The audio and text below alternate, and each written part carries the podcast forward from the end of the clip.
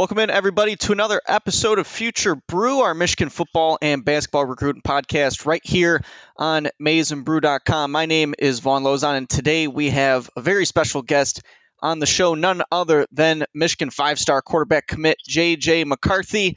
He hails from uh, LaGrange Park, Illinois, who played his first three years of high school at Nazareth Academy, but uh, announced his uh, transfer down to IMG Academy in Florida to play his senior season along with another Michigan commit, and that's uh, Greg Crippen along the offensive line. So JJ, welcome to the podcast. Thanks for stopping by. How you doing? I'm doing great. Thank you so much for having me. Yeah, no, no problem whatsoever. Uh, I just want to ask you uh, how you've been doing during this whole pandemic. I know it's shaken up a lot of people, uh, especially with your guys' class in 2021 not being able to make visits and stuff like that. Obviously, it hasn't impacted you too much because you've been committed to Michigan for well over a year at this point. But uh, what what all have you been doing to stay in shape, both physically and mentally? Um, I've been in Arizona most of the quarantine, and out there it's a lot different from Chicago. There's a lot less rules that everyone has to follow, so I was able to work out out there and throw with a lot of the top guys in the country and a lot of really good quarterbacks. So being out there helped a lot in me staying and perfecting my craft. Yeah, and, and to go along with, with that last comment there of perfecting your craft, in the past you've said that you take a lot of pride in the hard work and, and earning things in life. Uh, you know, per- perfecting all of that trying to perfect everything that you do as a quarterback before you get to college. Where where did that mentality come from? Was it uh, your mom or dad? Was it another player you play with, a mentor? Who who was it? Or maybe it was just yourself. Where did it come from? I mean, it, my family set the foundation for that. Just two hardworking parents, and growing up in Chicago and growing up playing hockey and football, it's it's that toughness factor, and there's there's no participation trophy. So you have to work for everything you want. And the goals that I want to reach are really high goals. So I have to work as hard as I possibly can to get to that. Yeah, and, and, that's another question I actually wanted to ask you was about those goals. I know that you uh, you have a whiteboard in your room where you write down all of these motivational things for yourself uh, that that you write and read pretty much all the time. Do, uh, do you have any set goals right now for when you get to a U of M, anything in general, whether it be on the field or off the field? When I get to U of M, I have I have goals for this coming year, the next year, and then it's it's five years from now. That's that's how I kind of write down my goals. And the next year when I'm at U of M is I want to compete for the starting job. If I don't get it, then I'm going to support the team as much as possible, do everything I can to make the quarterbacks in that room better. But my ultimate goal at U of M is to win a national championship and bring it home for Michigan because the fans deserve it. They've been the best fans out there, and I want nothing more but to bring a national championship back to Ann Arbor. Now, recently you made the decision to transfer down to IMG Academy, like I had mentioned earlier. What all led into that decision for you to go down there and play with uh, Greg Crippen along the offensive line? Was it more so with, with the coronavirus, or was there any any other factors because of that? The biggest factor is definitely the the unknown of playing a full season, a full regular season of football in Illinois, and Florida was opened up right away, and it was wide open for football. And I took that into consideration that I can control only what I can control, and going down there is gonna help me tremendously because I'm going against one of the top defenses in the country every single day with top division one talent so how could you not get better when you put yourself in those situations and when you put yourself in an offense that the terminology is like college offense, there's no other way but to get better, and that's what I'm trying to do. I'm trying to find every possible way to get better and uh, perfect my craft. Now, if for some reason uh, COVID 19 ends up spiking up down in Florida and Illinois, it kind of cools down a little bit, is there any chance that you would change your mind and still play with Nazareth for your senior season, or are you kind of locked in with paperwork and stuff like that to IMG at this uh, point? I'm, I'm locked in with IMG right now because once I make a decision, that's that's the decision, and I, I go with it. There's no turning back. Okay, I got you. Cool. Well, uh, to go along with with all the hard work that that we had talked about with uh, with you recently, you got the chance to participate in the Elite Eleven, and now you're um, made it with the finals uh, with with tons of other uh, really good quarterbacks in this 2021 class. What was your initial reaction when you got that news? Because I know that this is something that you've kind of dreamed about as a kid growing up. Yeah, I mean, I it was it was truly awesome to get that invite and to be recognized as one of the top 20 quarterbacks. Um, it's always been a dream of mine as a little kid, and I, I can't wait to really prove all the work I've been putting in this off season and just get to get better from throwing with all these other quarterbacks because that's that's the main goal for all of us. We just want to get better and learn and take all of the information that we can. And I'm going to go in there and compete and try to win the thing. Now, not only are you a grinder on the field, but off the field, you recruit the hell out of a ton of other guys to go to Michigan. People are always seeing you tweeting at other guys on Twitter and things along those lines. But do you do a lot of recruiting off Twitter as well? Do you call these guys or text these guys and and kind of just uh, behind the scenes of what the fans can't really see you doing on Twitter? Oh, for sure. Yeah, I'm I'm either playing video games with them, FaceTiming them. A lot of a lot of I've gotten so close with a lot of guys that they just FaceTime me out of nowhere and just talk to them and some random stuff. And it's really cool that I developed these awesome relationships with these awesome people, and let's let's hope they listen to me and come to Ann Arbor because there's a lot of special kids that I'm recruiting. Yeah, yeah, absolutely. I know that you're going after guys like uh, Thomas Fidone, Rocco Spindler. Are there there any other guys other than those two? Because I know that you're you're probably pretty close with those guys at this point. Who else are you yeah. are you going after uh, in this class? I mean, I'm really close with uh, Donovan Edwards, Lorenzo Styles, um, Christian Dixon, Xavier Worthy, um, Sam M'Pemba, who's going to be my teammate. Um, there's there's a lot of dudes other than that too that I've been talking to, but those are just a few off the top of my head. Yeah, and that was going to be another thing that I ask is now that you're going down to IMG, uh, you've got tons of new players to familiarize yourself with. Have you gotten to know any of your teammates up to this point? I know you just recently had had released that news, but have you gotten to talk with any of those IMG players at this point? Um, I haven't talked to the full defense yet. There's a couple players on the team on defense who I've talked to and kind of built a relationship with, but the entire offense, I almost know everyone, and we're we're all on the same page and we got the same goal. So, uh, yeah, I've been talking to a lot of the players. Now, eh, I, I would imagine that some of those guys you would end up recruiting to Michigan as well, just because IMG is a hotbed for talent, like you had mentioned uh-huh. earlier. Are there any younger players, not just in this 2021 class, but 2022 and beyond, any younger guys that you just look at and you're like, man, that guy is going to be one hell of a college talent at some point? I mean, we got, I think there's eight in the top 300 for 2022 something like that. And just a crazy, crazy, crazy number. And all the dudes are gonna be straight dudes. Like there, there's some kids on this team where I've I haven't seen talent like that in a long time. So there's there's gonna be some crazy dudes, and I'm gonna be recruiting my butt off, especially with the 22 class.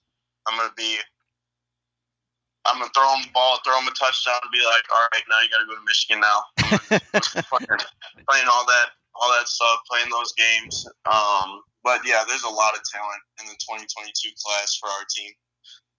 And not just with IMG as well, but but you've you've got just a couple guys oh. right there in Illinois, also with uh, Tyler Morris, Caleb Brown. How often are you in, in those guys' ears too? I mean, they, it's every time I talk to them. I mean, those those two kids are generational talents, and I I see that everyone who's seen them play sees that. So I'm trying everything I can to get those two studs at Michigan.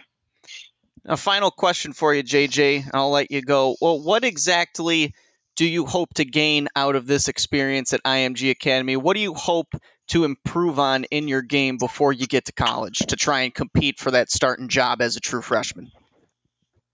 I mean, what I hope to gain going in IMG is just honestly from my from my junior year to this year, I've gained so much knowledge in the game of football. It's crazy, and I can't wait to put that on display this year.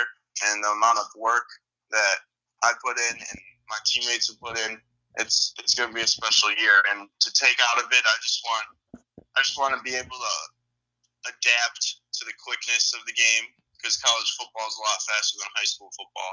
And playing against the top teams in South Florida and Alabama and all those schools are going to help me get ready for that speed. And I, I just, I'm, so excited for this year. I'm so excited for Michigan. And I believe IMG is going to help me tremendously going into Michigan for sure. Yeah, I, I would certainly imagine so too. You're going to be playing a lot of top talent down there in Florida as well. So, JJ, I really appreciate all the time today. Best of luck to you down in IMG and uh, hope to get you back on the podcast sometime soon, brother. Yes, sir. Thank you so much. I hope you have a great day. Hey, you too. Thanks a lot. Welcome back to the pod. Thank you again to JJ McCarthy for spending a little bit of his time with me going over all things Michigan football and recruiting. And uh, to further that conversation, I want to bring in John Simmons and Stephen Osentoski. Boys, I appreciate you guys hopping on here as usual. John, how you doing, man? I'm doing well. Uh, looking forward to talk about one of my favorite recruits of the, the cycle. Yeah, JJ's a good kid. Um, definitely is just a walking soundbite. He just always has something funny and interesting to say. So uh, he definitely brought that to the table this week. And uh, and Steven, how are you doing, my friend? Doing well. I'm impressed. You're you're already nailing the last name. Osentoski isn't isn't an easy one. So you're you're uh, you're impressing me early on here in early, early Maize n Brew days. But yeah, it was it was great to hear from McCarthy. Um, and he he talks like a guy who's my age and not a you know high schooler. He's very eloquent, yeah. and I wish I wish I was that uh that poised. You can tell he's put a lot of thought into not only his athletic career but also um, his networking as well.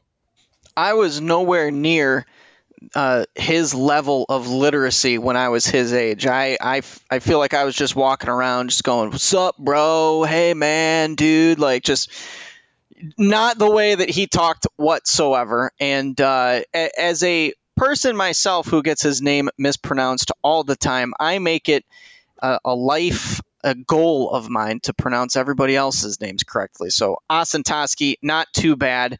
I've I've had worse. So uh, so yeah, I, uh, I, I greatly appreciate all of that. But I, I want to talk about today, just starting off here, just a couple of the things that JJ had to say in that interview. The one thing that really stuck out to me was the fact that he is still going to remain committed to IMG down in Florida, regardless of if the COVID cases continue to rise in the state of Florida, which right now in this current time they are. Um, uh, again, this thing is just so fluid that by the time high school football season starts, maybe they have things under control down in Florida, but as of right now, they definitely don't.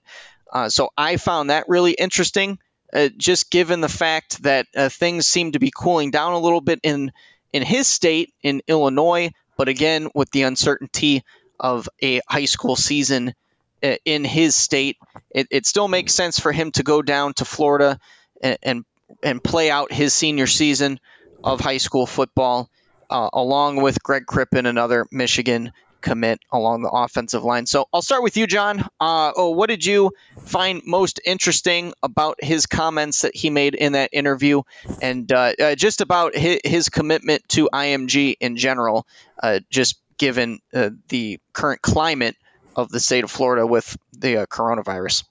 Yeah, it was kind of hard to predict where which you know states are going to be spiking like this, and that Florida would be such a big epicenter, and Illinois maybe holding more steady now. So it's kind of unfortunate that uh, that move for him um, looks like the high school football could be affected. Um, but I still think I, I'm not surprised that he's going to stick around at IMG. I think the facilities and the coaching that he gets there are still going to be superior to anything that he can uh, have access to at home in Illinois or even Arizona, where he said you know he trains a lot. So I think that it's still a good decision for him to stay down there, even if no football is played.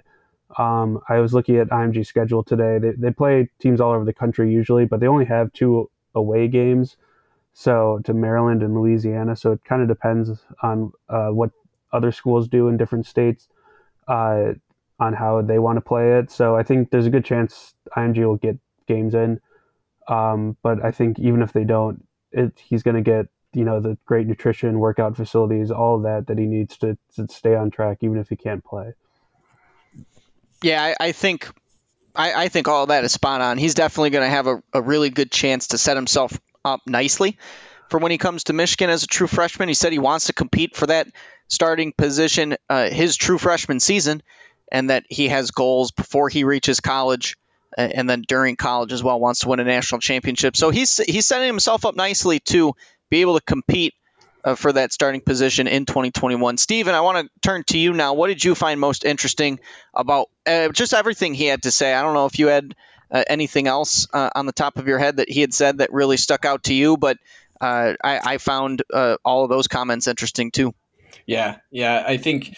It's a good point about COVID, and, it's good to know that there's only two away games. But given how they play such a national, um, a national like a nationwide schedule. It's going to be really interesting to see how they fill that schedule of certain states. You know, don't allow uh, high school sports to play this fall. So we'll see how that actually fills out their um, their actually schedule for 2020. But as John said, I think overall facilities coaching it's going to offer him a ton of opportunities that he may not get elsewhere. Um, and he'll be able to enroll early, which is, I believe, one of the main reasons he went to IMG. So I really liked his comments about having uh, the whiteboard in his room with one year, two year, and five year um, goals for the future. So I think it's very level headed. I remember doing the same.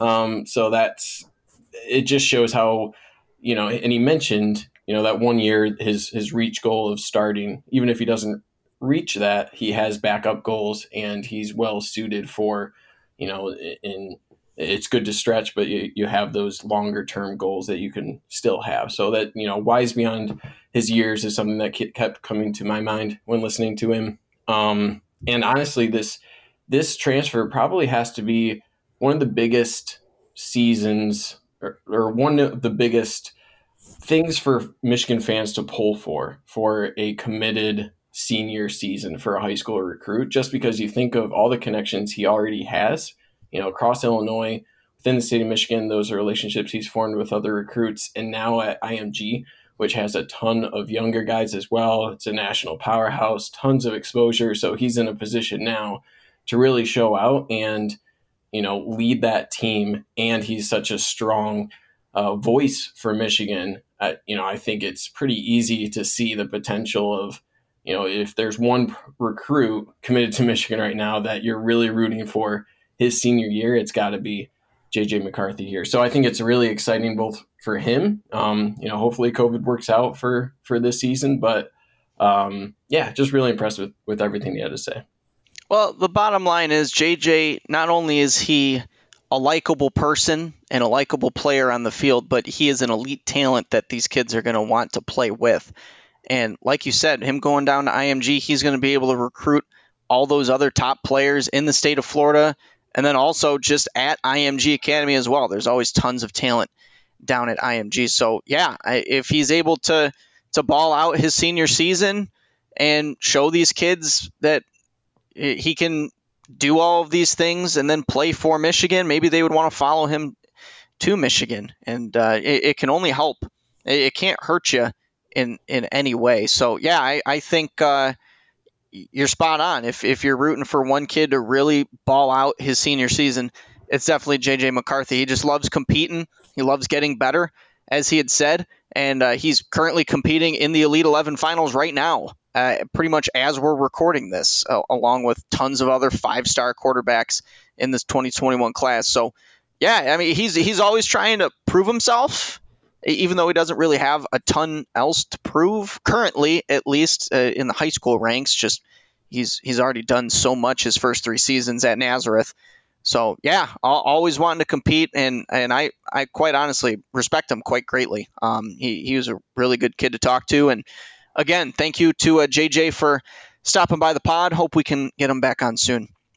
I uh, want to shift our attention here though to uh, another kid in the 2021 class who had committed to Michigan in this past week, and that's Christian Dixon, the four-star wide receiver out in California, longtime target of Josh Gattis and Michigan. And uh, John, I'll start with you. I, I I don't really understand the rankings drop from him in the last 24/7 Sports update in the rankings uh, of the offensive players that happened a couple weeks ago. I thought where he was at was a pretty decent spot. He's still a four star, but 24/7 dropped him in their personal rankings uh, to a three star. So um, I don't know if it's the lack of high end speed, but I think he's a uh, a pretty good route runner. And uh, he's really good with his hands, from what I've seen as well. So, again, don't really understand the rankings drop, but John, what do you think of him? And uh, can you explain this rankings drop for me, please? Yeah, I don't really get the the rankings drop either, just because it was it was a big drop from a a three drop in the ratings from 90 to 87, which uh, drops him from a four to a three star. Uh, and he, he goes to Mad, Mater Dei, which is not a school that uh, is lacking any eyeballs on it. They're number one, you know, in the country for most of the year last year with Bryce Young, who the Alabama five star as his quarterback. Uh, so I feel like it, there wasn't a lot to unearth by watching his tape that people didn't see already in the fall. Um, there definitely was an adjustment period that people that the analysts are talking about uh, as mostly as the reason he didn't really pr- uh, match his production as much. He had about 200 fewer receiving yards and three fewer touchdowns at Mater Dei than he did at Diamond Ranch. But then you kind of look at the, the talent, all around talent is much better at Mater Dei. Obviously, you've got CJ Williams, a top 50 2022 receiver uh, the Kyron Ware Hudson, the four star committed Oregon, and a few other guys. That you know, there's a lot of uh, passes to be spread out there. So um, I think it just is him going up against better cornerbacks, better defensive backs in general at uh, Mater Dei, and kind of proving himself there with with more uh, experience. I think his senior season is going to have uh, a lot of people watching him to see if he bounces back a little bit more. Uh, I think he's got all the natural skills that you need. He's got he's pretty smooth catching the ball. He's got a good body control.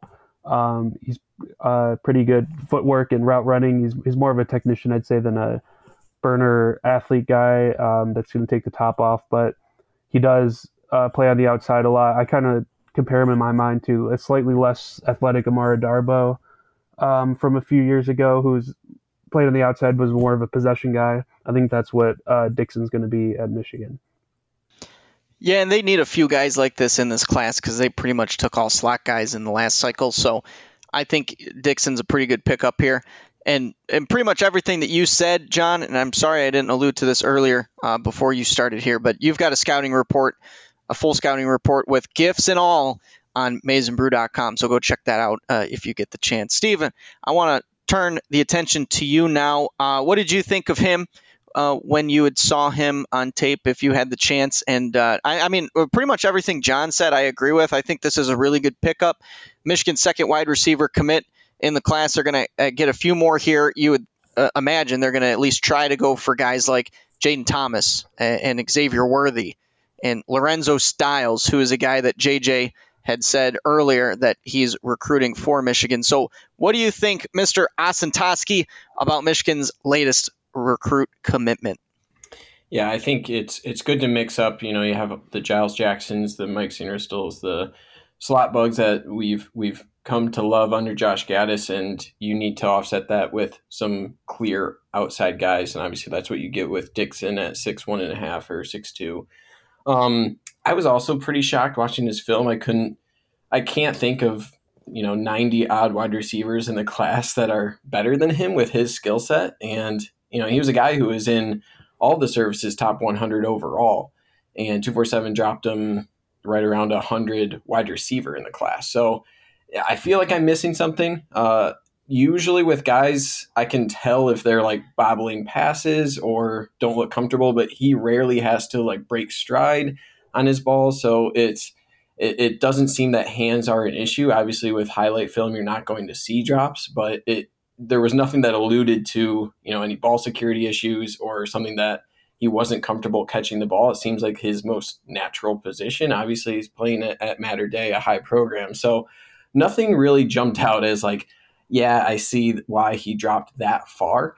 Um, as John mentioned, the the transition from a smaller program to a program like Mater Dei obviously will uh, affect someone's confidence. I think they're punishing him a little bit too hard for that. I mean, his 40 time of 463, you'd like to see that in you know maybe the four fives range. I think the shuttle is probably what's hurting him the most. It's at a four five seven.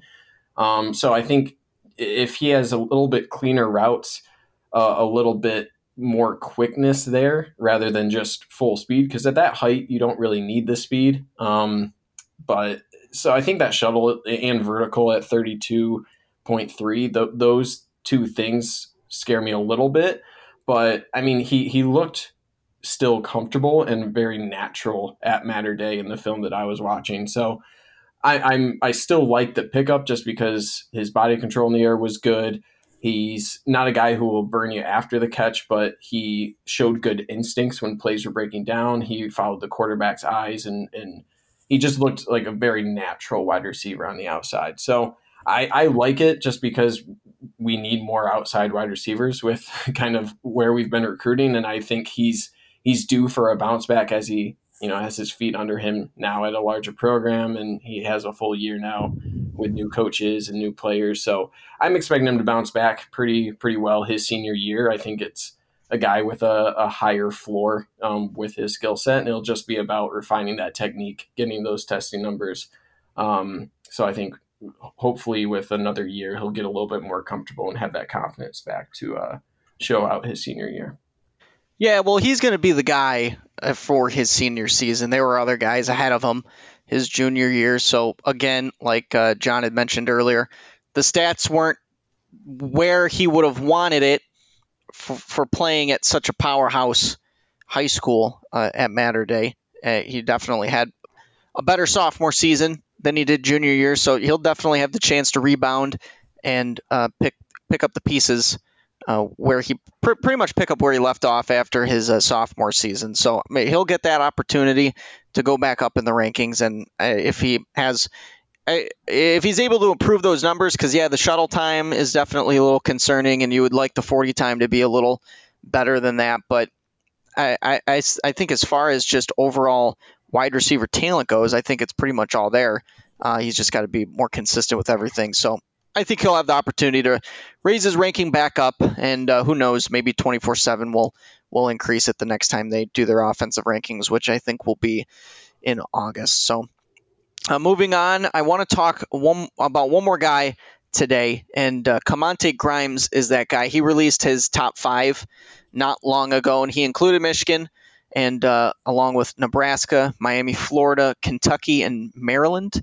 Uh, he is a, a three star. He's listed as an athlete, but Michigan's recruiting him to play pretty much all over the defensive backfield, whether it be Viper or safety or cornerback. He's kind of one of those flex guys that Michigan's been going after, like a Ryan Barnes, uh, that they've been going after in this class. Been going after a few. They've got one cornerback commit and one safety commit in this class, so they definitely want to go uh, get a couple more defensive backs. You would think. So Grimes is definitely one of the candidates for that. If they're wanting to play him strictly at corner, I'm not a huge fan of the film that I saw on corner for him, John. But I think as far as everything else goes, just versatility and the chance to play offense too. He does play offense. He plays wide receiver at uh, his high school in Naples, Florida.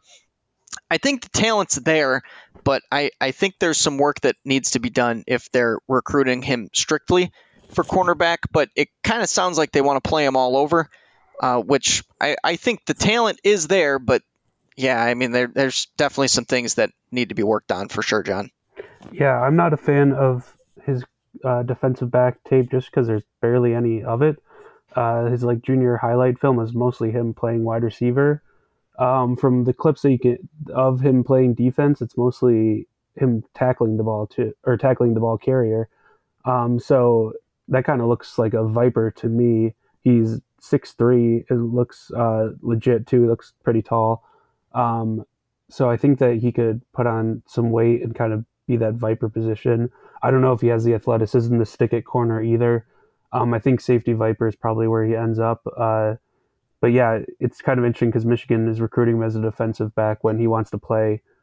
When I think offense is his preference. Um, I'm not sure how many of the other schools in this top five are recruiting him uh, for defense, but usually Mich- Michigan will go with the the side of the ball that the player prefers, or they'll let him play on both sides. And I have heard him say them say that he could be a little bit of the Jabril Peppers and play safety, viper, wide receiver too. But I just don't think he's the, that uh, type of athlete that Peppers was. And he Grimes is another guy that was a mid four star at one point, but then dropped down to a mid to high three star. And I think that drop makes a lot more sense uh, looking at the film that I saw.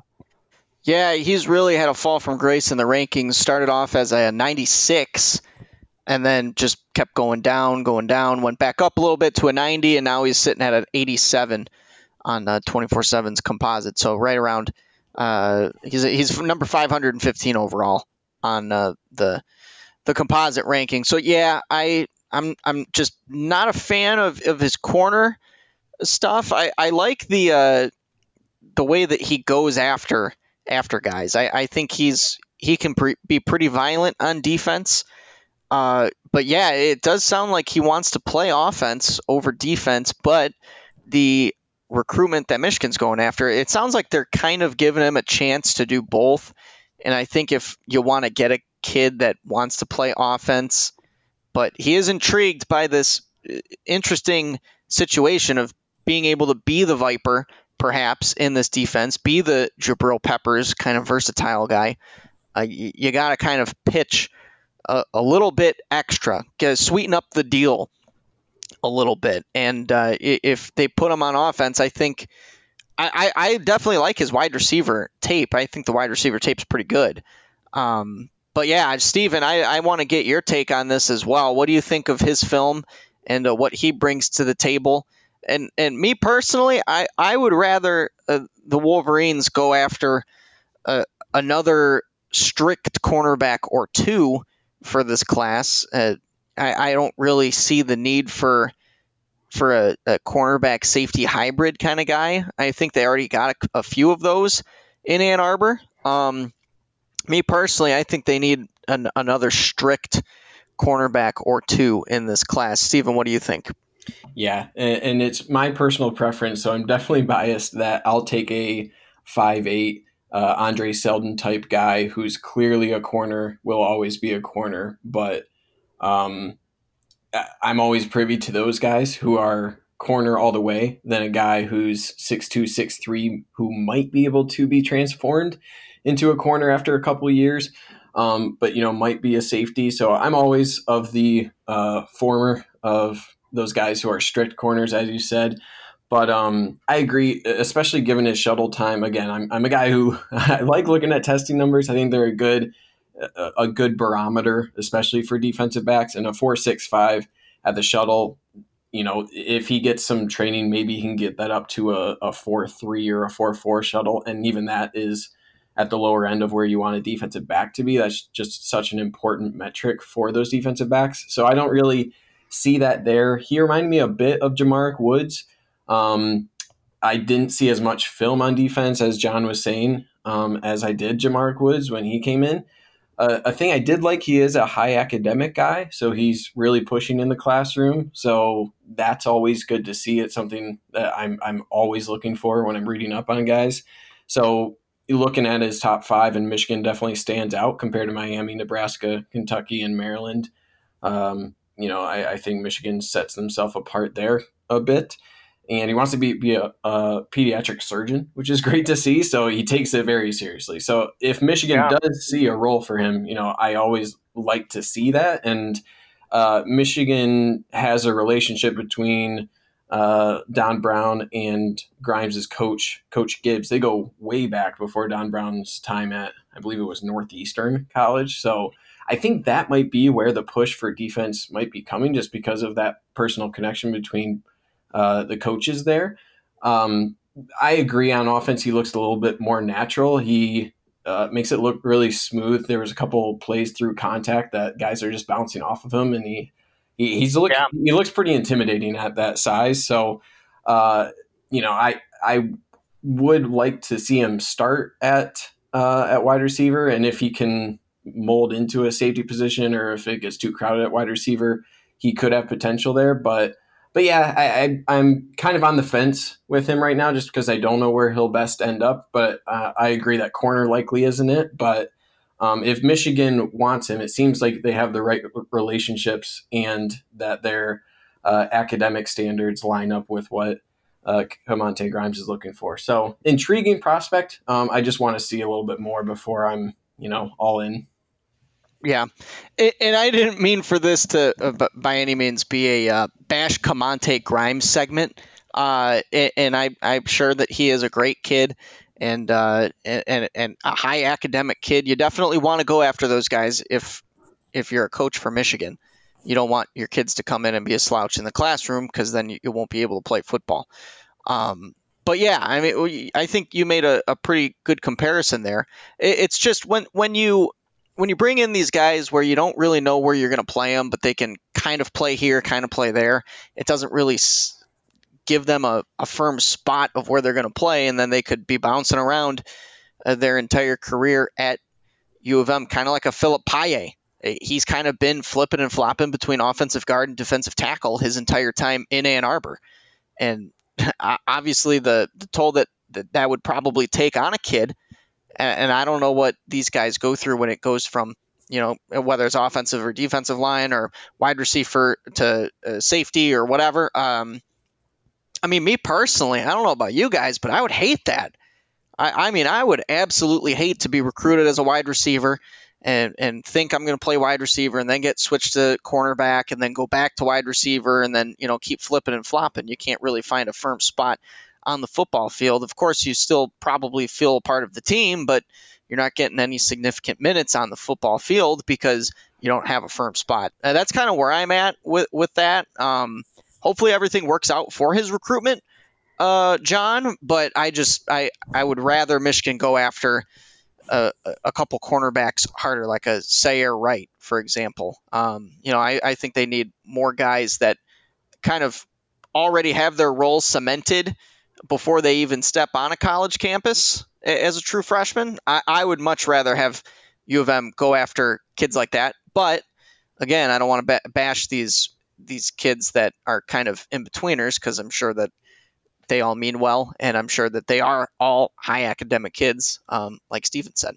Yeah, for sure. And it's for me, it's not even that the position is kind of ambiguous right now because I think Michigan wants someone who can play both cornerback or safety. I just don't think Grimes is the guy that fits that mold. I think he's more safety linebacker. So I'd rather them go in someone who's probably a little bit smaller and has the better testing numbers, that agility, like Steven was talking about, that can uh, move side to side and has better long speed, which is much more essential for defensive backs. So uh, yeah, like a Damon David, Ceyair Wright, I'm sure could play either one, but he'd probably just stick at corner because he's a top 100 player. Um, exactly. Um, so yeah, yeah I'd, I'd, rather just guy with the higher ceiling at the cornerback position rather than someone who's more likely to bulk up. Um, Michigan tried the, those six three corners. They had some success with you know Jeremy Clark and Channing Stribling, but neither of them were really that transcendent. And then the the 2018 class, uh, Vincent Gray's worked out so far, but a lot of the other guys, um, that were supposed to be that new generation of like lanky, longer uh, defensive backs haven't panned out yet. So they and they still have a chance too. But I think it's better just to go after I think guys that are more traditional cornerback bodies and then potentially move them to safety than it is to guy take a guy who's more likely a safety and try to pigeonhole him into being a corner. Steven, I'll give you the last word. Did you want to add anything else, brother? Yeah, and I think that's a good point where there's not a whole lot that you can do if that doesn't work out, where it's kind of a gamble, right? If you have a six two, six three guy that you're trying to put into that position, and you know, if you have a safety linebacker, um, I'm just thinking of like a Khaleke Hudson sort of role. He could bulk up and be that sort of weak side linebacker. I think we saw exactly that with Jordan Glasgow, and he got drafted. You know, both him and Hudson got uh, drafted, but they were much shorter. You know, they were on that line rather than a defensive back safety, where um, you know J'Marr Woods found a home there, but um, it, it's just a little bit tougher to find find a home if if that doesn't work out. Where if you're closer to that uh, safety linebacker mold, like a, a Glasgow or Hudson, I think Michigan has a lot of um, positional flexibility there, where uh, Grimes might struggle to fit in that a little bit more. So that's a good point. And um, and yeah, I, I I'm privy to Andre Seldon. He, he's the guy I covered um, on one of my earlier episodes. So uh, I'm definitely biased, and uh, as you mentioned, um, not going after Grimes here. But if Michigan is pushing for a wide receiver, I think Grimes is an intriguing prospect. So I want them to stick with him on the offensive side. And I'm hoping this defensive talk for him is mainly because of the relationship uh, that Coach Brown has with uh, Grimes' coach. But but we'll see. We'll see. Yeah, I mean, if Michigan swings and misses on Jayden Thomas, Xavier Worthy, these other wide receivers that they're going after, yeah, I, I think Grimes would be a very interesting uh, player to target to play wide receiver. I, I think from what I saw on the tape, I really liked what I saw out of him on offense. Uh, it, it, would certainly be an interesting proposition if they uh, turn to the offensive side of things. If uh, if Worthy and these other wide receiver targets that they're going after end up committing elsewhere, um, would it would be an interesting pitch to say, you know what, I, we do want to play on offense. Come on to Michigan, Let, us play on offense. So, but boys, I, I, appreciate you jumping on the pod as always. Uh, John, where can we find you on Twitter, brother? At Simmons underscore John. Steven, how about you, buddy? At Steven Toski. Stephen Toski. Love it. All right. Well, uh, we will take a quick break here. And uh, coming up, we're going to get Anthony Broome on the podcast today. We're going to talk some Michigan Hoops recruiting. So stick around. We'll be right back. All right. And we are back. Thanks for sticking with us for our basketball segment here on Future Brew this week. Joining me today for the first time on the pod is our team site leader, Anthony Broome. Man, how you doing? I'm doing well. Um, tough act to follow with the other uh, folks on this pod uh, this week, but oh, glad to be here. Not true. No, no, nobody, nobody can topple the one, the only Anthony Broome. We're happy to have you on. COVID and, uh, yeah, well, yeah, that's true. I guess if there's one thing that can stop us, it is right now, at least, COVID. But sure. uh, that's not going to stop us today. We're, we're going to power through and we're going to talk about some Michigan hoops. And uh, we have uh, neglected the Michigan basketball recruiting on this podcast for far too long, and uh, we're, we're going to hit it today a little bit. Um, mainly just because Michigan picked up its first commitment of the 2021 class within this past week, and uh, that comes in the form of Isaiah Barnes, a six-six small forward from Oak Park, Illinois. Not Oak Park, Michigan, Oak Park, Illinois. When I first saw that, I was like, Oak Park, that that's not too far from where I live here in Royal Oak, but nope, it's in Illinois. Plays at River Forest High School. He is uh, currently on the composite number 114 overall, number five player in the state of Illinois. This kid's got a lot of uh, a lot of game here, Anthony, and I know that you've been uh, you you've really been the uh, the beacon for Michigan basketball recruiting here on on Maize n Brew for a little while now, and uh, it to tell us a little more about Isaiah Barnes because if, if, I'm being super honest with you, I don't know a ton about him. He seems to be like a kind of like a, a, flex guard forward type of player, one, yeah. one of those types of players that Juwan has really been recruiting hard. Uh, not just in this cycle, but in this past cycle too. So it, it seems like he can defend multiple positions, play multiple positions. Uh, and it seems like a pretty good get for Michigan, honestly. I, I would never say no to a, a fringe top 100 player uh, that wants to play at Michigan. So I'd say it's a pretty decent way to start off the class here, Anthony. Yeah, in terms of a first guy in a class that, you know, right now there are five scholarship spots open. There could be as many as six or seven. Um, you know, if Chaundee Brown is eligible this year, that's a scholarship that'll be available for next year. If Franz Wagner goes pro after this upcoming season, that'll be that'll be how they get to their seven. And again, you know, it's one of those things, and I talked about it in an article that uh, we posted on Monday. Is they have a lot of spots to fill, and they they do have a decent amount of needs, and it's going to be one of those things where you know you look at how things were coming into this off season. We were asking, well, how are how are they going to fit all this under you know under the scholarship limit? And they had transfers out, they had transfers in, they had a couple of recruiting defections uh, in Josh Christopher and Isaiah Todd.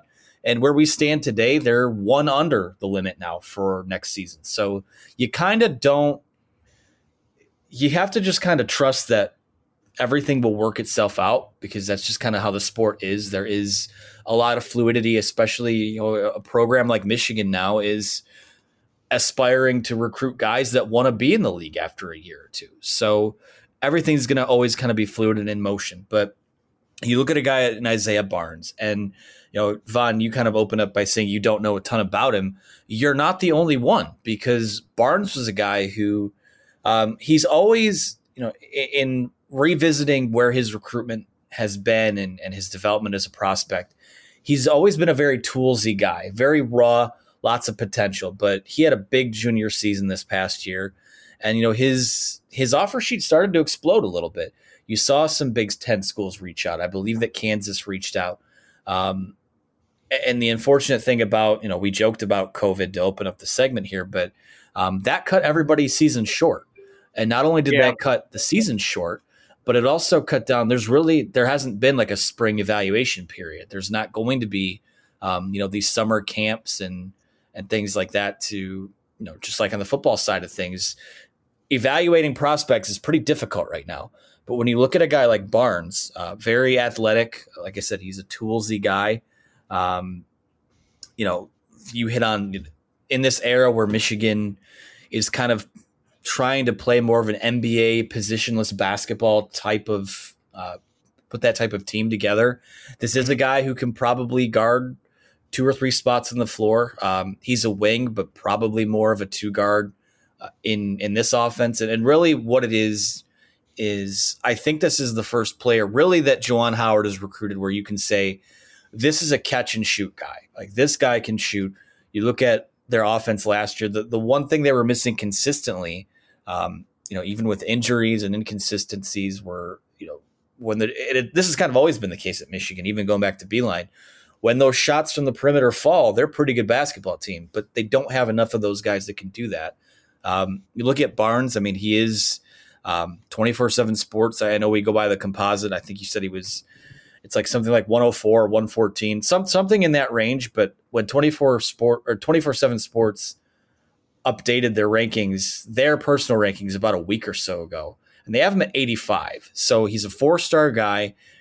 He's either in the top 100 or knocking on the door of the top 100 and he still has another season of basketball to go. Um, this is a good first get for them. And like i said you look at what's the ceiling what's the floor it's so hard to tell. I mean even basketball is such a, in a lot of ways, so much more than football, a, a kind of a crapshoot, unless you're getting those guys that are pros at the prom, so to speak. But I think at the very least, you look at a guy like Isaiah Barnes, and um, I think MGoBlog had a a comparison on him of maybe a less explosive Charles Matthews. Uh, I think what you're getting in this guy is he's he's not a one year player probably not a two year player, maybe three or a four year player. We'll see. But I think what the kind of the floor for him is, is I think at the very least, he can be a guy who comes off the bench and is one of those three and D type of guys um, on yeah. your roster. So yeah, it's a, it's a good first get, and you know when you have so many spots to fill, even if they just have five spots to fill for a basketball recruiting class, I mean that's that's forty percent of your roster. So um, to be able to hopefully mix this class with maybe some star power and then guys like Barnes who are raw yeah. and still developing, I think that's pretty. You can afford to do that, and I, I think that's a pretty ideal first get. Well, not not only can they afford to do that, but I think that's honestly a uh, a, a pretty way a pretty good way to go about uh, building a class because you don't want an entire five or six or seven man class to be all five stars because odds are a, a, lot of those players are going to end up leaving after one season. Yeah. Um, you know, so you, you you definitely need some of those guys to come off the bench and be three and D type players. And if, if Barnes is going to contribute that for three or four seasons, I would be more than welcome to that. Uh, every every team needs a guy to come off the bench and get hot and be able to do that stuff. So if if he ends up being that, if that's his floor, I would definitely take that if I were Juwan Howard and uh, the Michigan coaches over there in Ann Arbor. So yeah, I, I, I agree. I think it's a good way to start off the class, and uh, like you had kind of alluded to, they're really going after a ton of five star guys as well, and fringe five star guys. Uh, I mean, like you write in this uh, kind of uh, prediction article of what might be next here for Michigan basketball, which, as you said earlier, is already on MazeBrew.com. Five star forward Harrison Ingram being one of them that they're going after. They're going after a ton of five star big men too. Uh, Charles, uh, I, I, don't know how to pronounce his last name, Bediako, uh, the Canadian guy. yeah, it sounds right. It sounds right to me. Yeah. yeah it sounds Canadian. Charles Bediako, um, he he's a very talented uh, five star big man, and then Efton Reid being another one. Uh, they're going after a ton of uh, fringe five star talent as well, with Jalen Warley being the uh, big combo guard uh, that uh, Phil Martelli is really recruiting uh, uh really, really hard. He has uh, had a relationship with him going on for a while. So, and not to mention the in-state guys too. Jaden Akins uh, being the four-star guard that they are going after the hardest. He's from Farmington, Michigan, and then Kobe Bufkin being the other four-star guard from Grand Rapids. So they're going after a ton of guys that are fringe five stars or already five stars. And uh, yeah, I mean, they the the sky's the limit for this class. I I think if there's a prediction to be made for any of these guys, I, I think they have the best shot with Jalen Warley as of right now, and then probably one of these in-state kids, and then maybe throw in one of those uh, highly ranked uh, centers that uh, I already mentioned. And uh, I mean, that would probably be a pretty good class when it's all said and done, one that they would gladly take. And, uh, you know, barring any last second Isaiah Todd or Josh Christopher kind of situation, I think that they would be able to land all those aforementioned guys. Yeah. Um, well, you look at, you know, we also have the offer board up on the site. And I think off the top of my head, I believe they have 27 offers right now. And more than half of those are out to top 30 guys. So for anyone that was concerned that the Josh Christopher and Isaiah Todd thing might scare them away from elite talent, it hasn't. Now, when you look at the top of the board, um, you know, the, the nation's number one player, Jonathan Kuminga, he's not coming. Michigan's already out of the running. Uh, Chet Holmgren just put them in the top seven. Patrick yeah. Baldwin is still considering them. You know, Jaden Hardy, Michael Foster, Matt, Max Christie. There's all these guys there. Um, even if you just chop off the top five or six names on the offer board and say they're going to the G League or they're going to Duke or they're going to Kentucky, because I think that's kind of like the big three of what you can usually expect.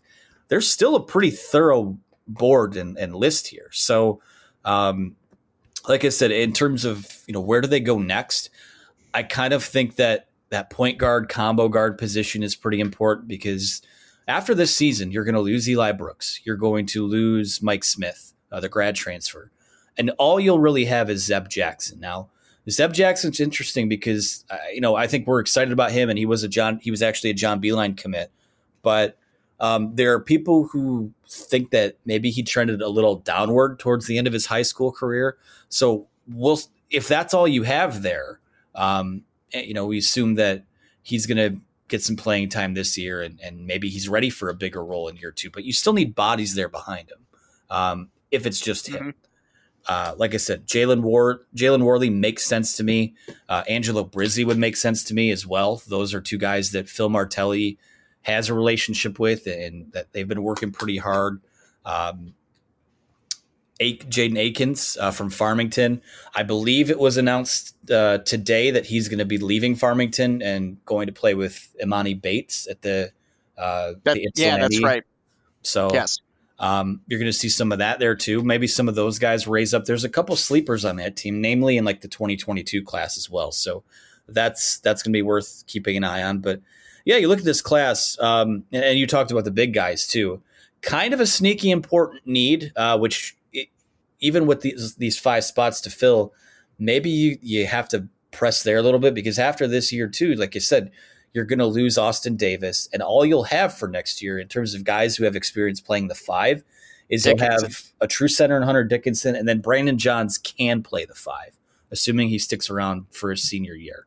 Um, so you need a guy who can at least play the five. He doesn't have to be a true center, but you know, a guy like Efton Reid, you know, there's been buzz that Michigan has been looking for him to, you know, there's been a push maybe to reclassify and he joined he becomes the guy that takes that last spot for this year. Now, I don't think that's very likely. It doesn't seem like it's likely, especially given the fact that no one can come see campus right now. So to kind of push that timeline up doesn't yeah. seem all that realistic, but I would expect them to be in the mix for Efton Reid. I would expect them to be in the mix for uh, for Charles Bediako. So yeah, there's a lot there's a lot still at play here. Um, and I think, you know, even let's just say that the highest guy you land is the number 15 player in the country. I, I, think that's kind of out of the Isaiah Todd, Josh Christopher range. It's a little bit lower, but you're still looking at five star guys.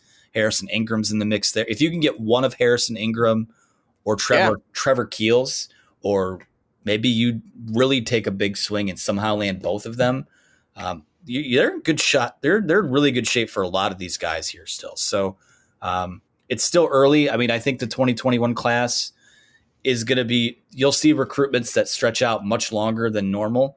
Uh, a guy like uh, Will Tschetter is a sleeper as well. I don't think he's rated right now, but someone who's looking to make his commitment before his, his senior season starts, but um, he hasn't been able to go anywhere. No one's been able to go anywhere. So I can see instead of you know, we, we see a flurry of those early early commitments, you know, before the December signing period. I don't think we're going to see as many of those this year. So um, it might be another nine or 10 months still before we know who fills out this class. But um, when you look at the, the wide net that they've cast and, and that they will continue to cast, though I kind of think that the guys that you see in the mix now are going to be mostly who fills this class out because we're starting to see them push for 2022 guys too. So, yeah. Um, yeah, we'll see what happens. But like I said, right now, um, like I wrote in the article, it's kind of an exercise in, in futility to try to sit here and predict what a class of potentially six or seven guys could look like. But when you look like when you look at who is still in the mix and, and what they could do, um, you know, there there's no reason to there's nothing here that says that they won't have another good class and maybe another top ten class. We'll have to see. Yeah, I'm, yeah, there really is no way of going about knowing right now who's going to be in the class just because there's so many curveballs that can be thrown, uh, especially with COVID still going on, and even just with the kids getting more offers and things along those lines. And you mentioned Will Tschetter being one of those guys, and and uh, it, yeah, that that's mainly a Michigan Minnesota battle at this point.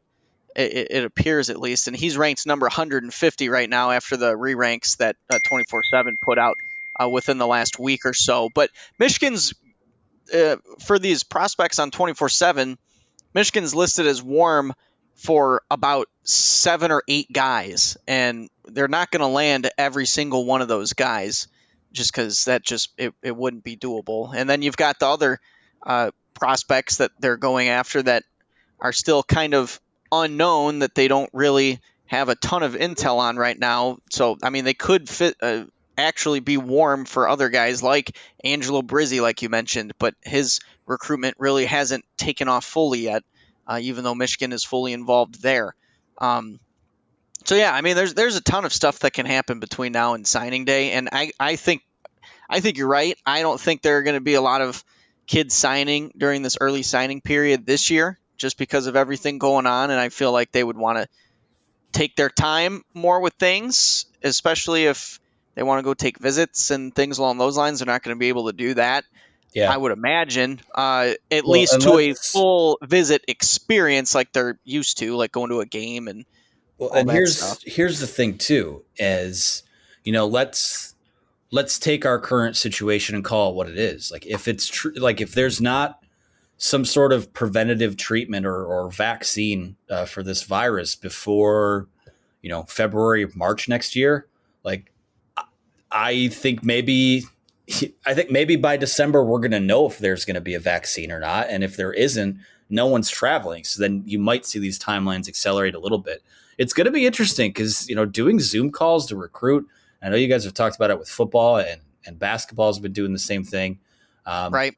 These programs are going to have to get really creative. So, um, yeah, I, I don't like. It's impossible to know what things will look like a month from now, let alone nine or ten months from now. But um, yeah, none of these, a lot of these recruitments really haven't taken off yet, and and they won't until the fall, and then mm-hmm. we'll see what things are looking like travel wise and whatnot by then. Maybe you, maybe some schools will be able to do like regional travel, but um, I, I, don't I don't know. Uh, it's definitely a layer to all of this, but you know, like I said, assuming that the guys in the mix are who they're in on, I think the math supports that they're going to have a pretty good class here. So I, I, I don't doubt that at all. It's really just a matter of I, I think that you could get by uh, without some high end star power because you're building a program here. Like in the last class, uh, Terrance Williams, Hunter Dickinson, Zeb Jackson, those are program guys you expect them to be around. Um, Isaiah Barnes is a guy that you expect to be around. mm-hmm. Um, so it could be worse. Um, you know, Villanova doesn't really hit on a ton of these high end prospects, but they're always a team that's there and seemingly in the mix. And, and there are schools all over the country like that. So um, you want the best players you can get, but we'll we'll just have to see. But like I said, I think everything like I led with here. I think everything is the ingredients are kind of there for this to be the best of both worlds. Yeah, and uh, I mean you hit on last year too with with the whole uh, situation with Isaiah Todd and Josh Christopher, they still ended up with the number 14 overall class and the best class in the Big Ten. Uh, so I, I think if that's kind of what would happen this season, I I think they would be okay with that given the situation. Um, there's nothing wrong with taking a few really high end guys like Dickinson and Jackson, who I'm really big fans of, and then having a couple guys round out the class who are probably going to be around for a little bit, like Terrance Williams I would imagine Jace Howard's going to be along for probably all four seasons. And then you get your couple transfers with Mike Smith and Chaundee Brown. I think they're more than happy with the class that they're bringing in now. And I think that they would be okay with that if they bring that in with uh, this 2021 class as well. But like we talked about earlier, just because they did miss on those five stars, they're not going to back down from getting yeah. those Isaiah Todds and Josh Christophers of the world just because of the situation that took place with those recruitments, they're still going to be swinging for those five stars. And if, and you think that you think that uh, they're going to hit on one of them at one point. A- sure. At some point, they will get some of those five stars, kind of like how it was with with Jim Harbaugh when he first came to Michigan. You expected five stars to be signing left and right, and it hasn't been that way. They've signed a few five stars here and there, but you're you're not going to get all of them. Yeah. It's just impossible to do all that. So it, the odds will play out, and they will get these big time star players at some point. But at the end of the day, some players like Isaiah Barnes committing to Michigan, you need those kinds of guys in these classes. Those are you absolutely need them. Yep. Exactly. Exactly. Yeah. So yeah, that's like I said. I think that I, I am not. I don't question this staff's ability to recruit. I think the fact that they even had the ear of, um, really Isaiah. They they Isaiah Todd committed in October. Juwan Howard hadn't coached a basketball game yet. Josh Christopher was a heavy. Seemed like he was a heavy UCLA, you know, out west lean, and Michigan was in the mix all the way up till, you know, just before midnight when he finally made his decision. Um, yeah. I think that speaks to like I think you have a charismatic guy there, and I think you have a genuine guy there. That like these there there's genuine interest there. The one thing, and I don't want to get too much on a tangent here because we could probably do a whole show on just this topic, but I think when you when you do look at some of the elite recruits, and I'm not saying that they're selfish or if they have big egos, but a lot of those guys who are one and done type of players, they are they are brands before they even hit a college campus. I mean, Josh Christopher had I think 750,000 Instagram followers or something insane like that.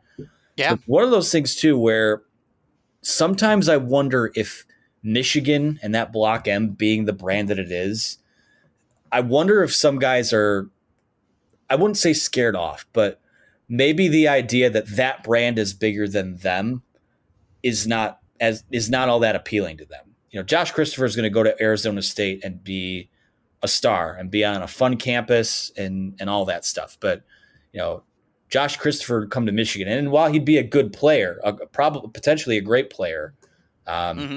that block M is always going to will endure longer than he does. So I don't know if that sounds like a cocky Michigan man thing, but it's just you know, it's, it's, I'm just think from like a branding standpoint. Um, See, I, I feel like the brands would help each other though, wouldn't you? I, you I think, think if, so. Yeah, I mean, with with well, with as Michigan we saw with the those two guys, as we saw with those two guys, um, Todd and Christopher, they're also yeah. a little bit wired differently, um, and that's the other thing when you look at some of these elite recruits.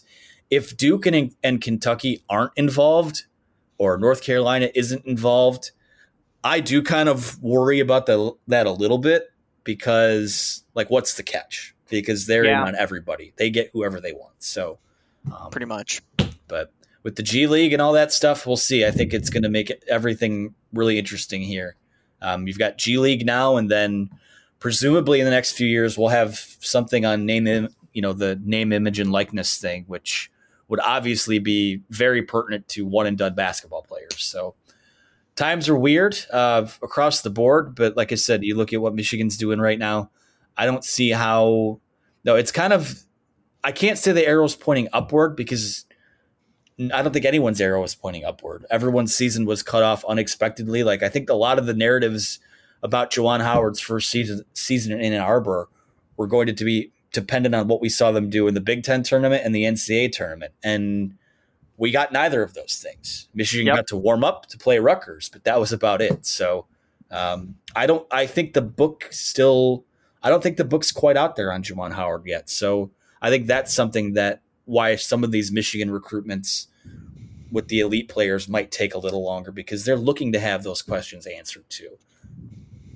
Yeah, absolutely, and and it all starts with recruiting pretty much when it comes to uh, you know the success on the court and things along those lines. So absolutely, yeah. I mean, we, we could, uh, man, we we could spend hours talking about all the name, image, image likeness, and G League stuff, but uh, I think that uh, I think that about wraps it up today. Anthony, thank you for coming on the show. Finally, it took you long enough. What's been going on here? I I, I think we need to do this a little more often.